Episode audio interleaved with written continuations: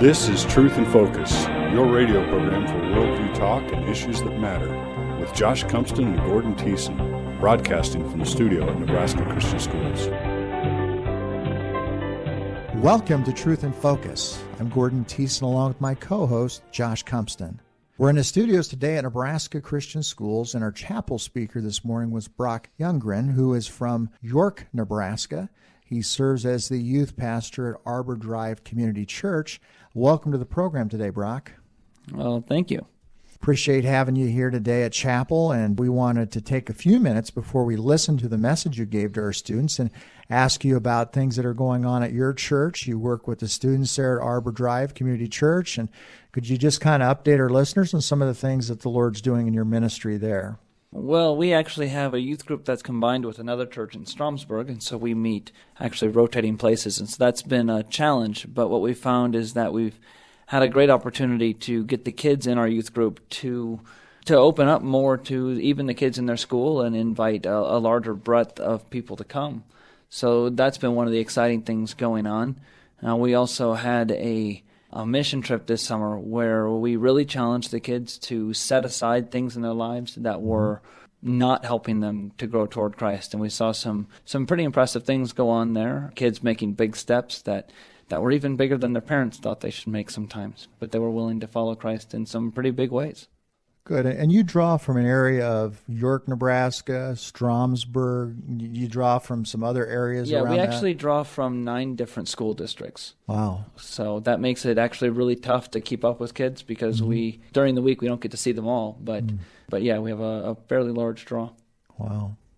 Brock, your message this morning is a message that's good for all of us to hear and be reminded of, but it really felt like this morning you uh, had specifically chosen it for high school students.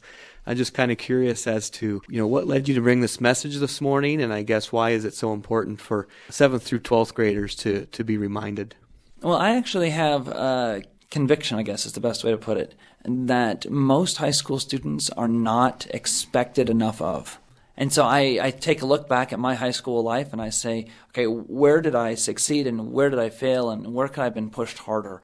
And that's pretty much how we how we approach ministry as a youth group. So this morning's message really was born out of that idea that said, you know, I expect that these kids are actually strong enough and old enough and and they have enough of Christ in them if he's there to take huge steps to do things that most people don't expect them to be able to do. And so that's really where that was born out of. Some of it actually is maybe just born out of a, a longing in my heart to have been pushed harder as a student, and to not look back and say, man, I kind of wasted four to six years of my life. So that's really where, where it comes from.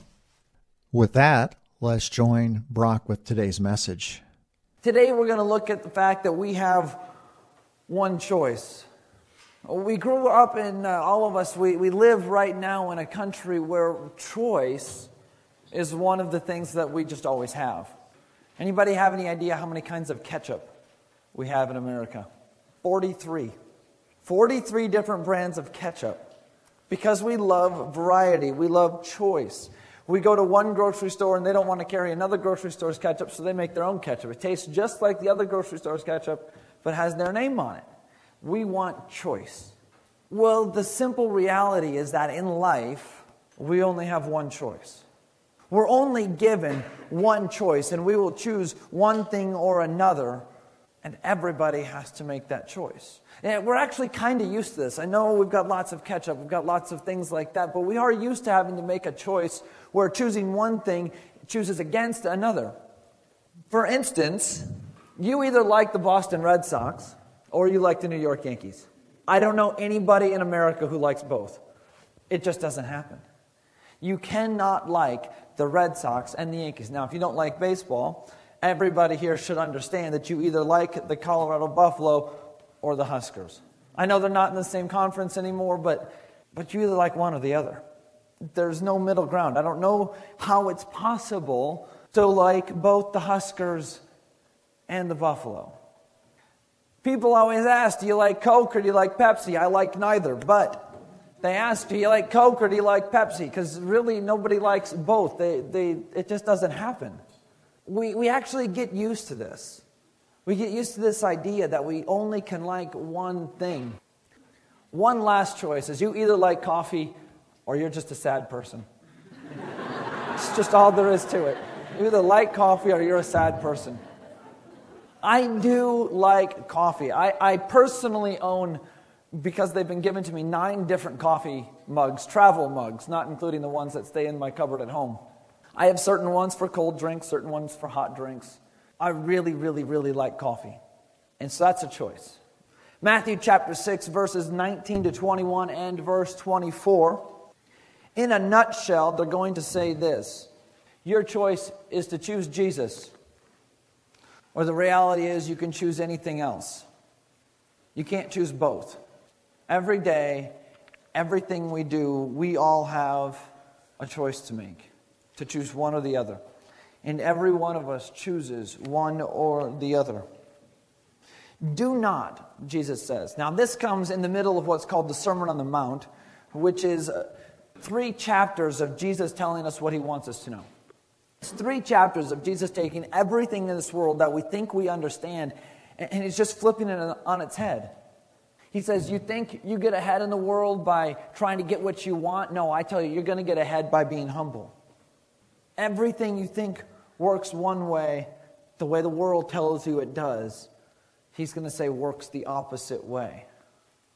He continues and he says, Do not lay up for yourselves treasures on earth, where moth and rust destroy, and where thieves break in and steal. Instead, store up for yourselves treasures in heaven, where moth and rust do not destroy, and thieves do not break in and steal. For where your treasure is, there your heart will be also.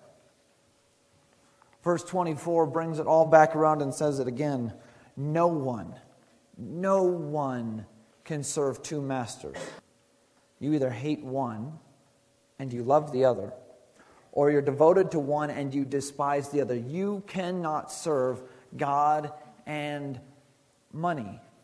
Some of your Bibles may say mammon, or they may have money capitalized or wealth capitalized. We're going to talk about that and what that means and why it has that.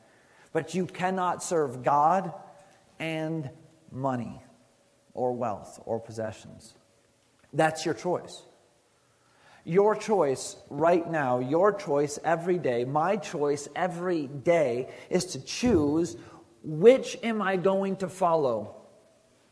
Am I going to follow Jesus or am I going to follow the world? Am I going to love Jesus or am I going to love the world? I cannot do both. I cannot try to get what this world tells me I can get from the world and think that I have Jesus too. It's a hard choice that frequently we're not told we have to make. We're told you can love Jesus and still love the world. You can still be mainly concerned with what's happening to you right here and right now in this world and getting what you can and still love Jesus. But he says you can't. He says what you've got is you've got him or you've got the world, and there's no middle ground. You can't sort of have one foot in both places. You have to choose. So now let's back up to verse 19. Do not store up for yourselves treasures on earth. What are those treasures? What does it mean to have a treasure on earth? See, I have a lot of ideas on life. I have a lot of understandings about the Bible that, that I don't really like. I have a lot of things that I understand in the Bible that, that most people don't really like. But I'm just going to go ahead and share them with you. What does it mean to have a treasure on earth? What types of things can be this treasure? Well, the reality is anything can be this treasure. When I was going through high school, I guarantee for you that a treasure in my life that I was storing up on earth was playing basketball. I was relatively decent at it. I had some colleges looking at me to try to give me scholarships or get me to come to their school and play. I ended up not playing in college because I decided to chase this girl instead of play basketball. That was my choice. Stay, stay dating my girlfriend or stop dating her and play basketball. I stayed dating her and now we're married. It was a good move, but it was a choice that I made. But in high school, I guarantee one of my treasures was basketball. Here was my basic schedule. I would wake up in the morning, I would go to school, I would go to basketball practice, and I would work out for two hours at practice. After basketball practice was over, I would go home, I would eat supper, and then I would go lift weights with my dad. And by that time, it was almost 9 o'clock at night. I'd do my homework, I'd go to bed, I'd wake up, I'd go to school, I'd go to basketball, I'd lift weights, I'd go to bed. Then I'd wake up, I'd go to school, I'd play basketball, I'd lift weights, I'd go to bed. That's all I did. That's all I really cared about. I did not really care about Jesus. I did not really care about following him. What I cared about was how many points I scored. What I cared about was how many assists I got. What I cared about was how many steals I got. What I cared about was how many minutes I could play without being totally wiped out in a game. That is what I cared about. Everything in my life revolved around getting better at basketball. There is nothing wrong with getting good at basketball. There's nothing wrong with wanting to be good at basketball, but there is something wrong with me caring so much about basketball that it is more important to me than anything else. That was my hang up in high school. That's what I was fixated on. That is what I wanted and didn't understand that I was off base. Now, for, for the fact that we love Jesus, you should try your best in your sports and in your classes and in everything else. But those things have to take their priority behind Jesus. If there ever comes a point in your life where you seek those things more than you seek to know Jesus, those things, according to this passage, become a treasure that's here on earth. Now, let's be honest. I'm 31 years old and I don't play basketball anymore. How much value in just my life was being focused on basketball in high school? Apparently, it gave me value from when I was 15 and a freshman until uh, when I was 29 and got retired from playing basketball by my wife because I had too many injuries. So I was done when I was 30. I had 15 years worth of value to my life. Hopefully, I'll live till I'm 75. That means I'm, I had 15 years where basketball had an actual part in my life out of possibly 75 years. 20% of my life. I really don't end up with much value from basketball. And that's what Jesus says here. He says, moth and rust can destroy anything that's here on this earth. Okay, there weren't no moths in my basketball game. If I try to shoot hoops now, I might say I have to knock the rust off, but there's no actual rust on me. So what he's saying is those things will pass away. They'll become something you don't do anymore they'll become something you don't have anymore. Even let's say I play basketball my entire life. When I die and I stand before Jesus in the end, he's not going to say, Brock, how good did you get at basketball? And I'll evaluate you based on how good you got at basketball. He doesn't care in the end whether I'm good at basketball or awful at basketball. That's not the point.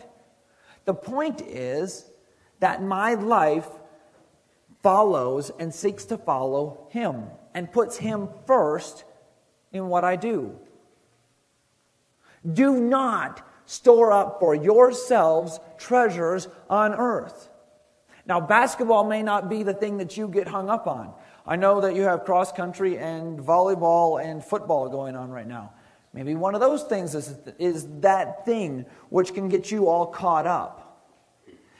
Maybe music is what gets you all caught up, and it's what you spend your day focusing on. Maybe school is what gets you caught up, and you spend all your time consumed by making sure that you're the top in your class or that you're doing great so that you can go to a good school and get a good education so you can get a good job and make a lot of money. It doesn't matter what it is. If it's not Jesus, it's not good enough. Now, again, don't get me wrong. I'm not saying don't care about your schoolwork. I'm not saying don't care about your music because music is important. Schoolwork is important. Learning what you can from people who know more is very important to life. But if that becomes a thing where you're more concerned with becoming the best student around so that you can get ahead of everybody else, then your focus is in the wrong place. Do not store up for yourselves treasures on earth because they just don't last. There was a guy, his name was Kurt Cobain. Maybe some of you know his name. Many of you know his music. He was part of a band called Nirvana, and they made maybe one of the biggest impacts on rock music since the mid 70s. They changed the way rock music went, the way it was listened to, the whole structure of the type of music. This guy was loaded. Absolutely loaded. He had more money than he had any idea what to do with. He was the best rock band in the world. And he took his own life because what he found out is that all that he gained in this world was worth nothing. See, he stored up for himself his treasures here, and what he found out is those treasures were not worth the effort. I don't want you to find yourself in a situation similar to that, where you seek to get the best at something. You seek to get a thing, and then you finally get it, and you find out that it's not worth getting. Because there's nothing on this world, nothing in this earth that's worth getting if you don't have Jesus first because whatever treasure you can get will be destroyed and will not last. Instead, Jesus says, store up for yourselves treasures in heaven where moth and rust don't destroy and where thieves do not break in and steal. Store up for yourselves treasures you can't lose. Things that He holds on to, things that He will give us in the end.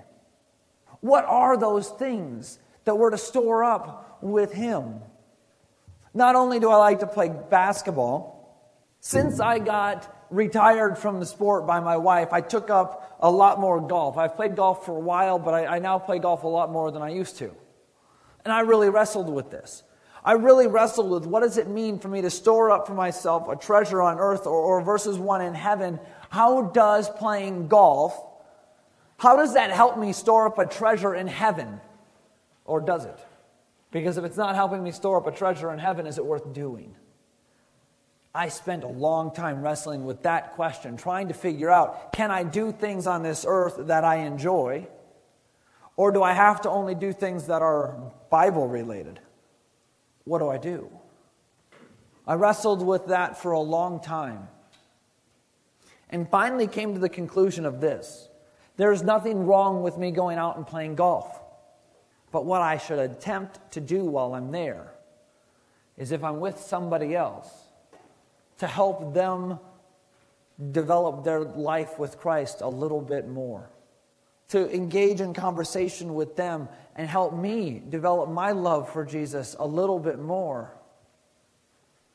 Not just go out and play golf, not just go out and play basketball, not just go out and whatever, but actually use it for a purpose. And in that relationship, in that time with that person, it becomes something that's worth much more than just playing golf. It becomes something that's worth Jesus. That's what we have to do. That's what we have to figure out. That's how we have to live. Because we're called to store up treasures in heaven versus storing up treasures on earth. Now, I understand that concept. But we're now at the point in this passage where we're going to have to do the hardest work of all. And listen carefully to what Jesus says. Nobody, nobody, nobody can serve two masters. You, each and every one of you, me, all of us will make this choice. We will either hate one and we will love the other, or we will be devoted to this one and despise the other.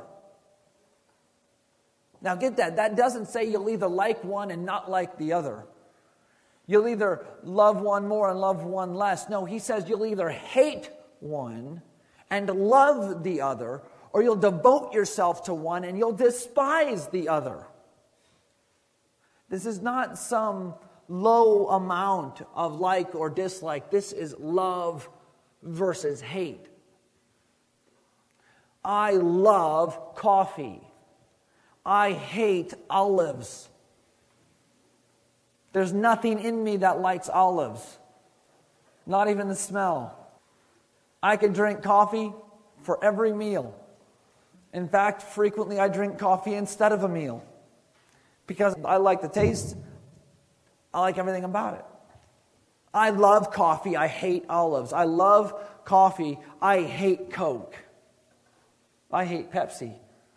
I will do just about anything I can to not drink them. I just don't like them. I am to love one and hate the other. That's the choice that Jesus really puts before us. It's good to know about the treasures. It's good to know about what that looks like. But the reality is that's pointless until we decide that we're going to love one and hate the other.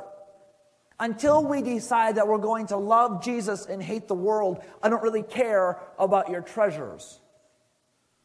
Because if you don't love Jesus first, well, I could tell you, you know, here's how you have to do certain things, and you could do these certain things a certain way, the way I tell you or your teachers tell you, but that's no help to your life, no benefit to your life until you first decide that you're going to love Jesus and hate the world.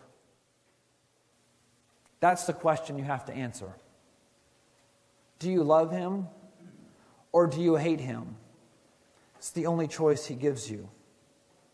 Because if you love him, you'll have to hate the world. And if you hate him, then you can love the world. If you love the world, then you have to hate him. You have no other choice. Once you decide what you're going to do, then you chase that with everything you, uh, with everything you have. Once you decide to love him, you chase him as hard as you can. You build every treasure you can toward him because He's your only one that you're serving. So think about that for just a second before we even move on. Ask yourself one question Do you love Jesus or do you hate Jesus? Or do you love the world or do you hate the world? Either love Jesus and hate the world or hate, the, hate Jesus and love the world. It's the only option. Think about it for just a second. Evaluate where you are. If your choice is that you hate Jesus, if that's really where you are, I want to share something with you. If, if what you know about yourself is that your love for the world is greater than your love for Jesus, and that you love what you can get in this world more than you care about loving Jesus, let me share something with you. This is what Jesus says awaits that decision in the end continual death. It's one thing that we were created to never experience in this world. One thing that when God made us, we were never going to experience. And it's the one thing that every person in the world has experienced it's death. Death is one of the scariest, maybe the scariest thing ever because, because we don't know what it's like, because we can't get away from it. What God says awaits us if we don't choose to love Him and hate the world is a death that we continually die in a place called hell. By contrast, what He says if we love Him, and what we get from that is we get a life that we're continually given with Him in heaven. That's the outcome of this decision. If you love Jesus, you get life. If you hate Jesus, you get death. That's all you've got. It's your only, only, only choice. So, what are you going to choose? Are you going to choose to love Jesus and hate the world or hate Jesus and love the world? Once you make that decision, once you know if your belief is in Him, your trust is in Him, then you have another decision you have to make. Are you willing to stop trying to build treasures in this world.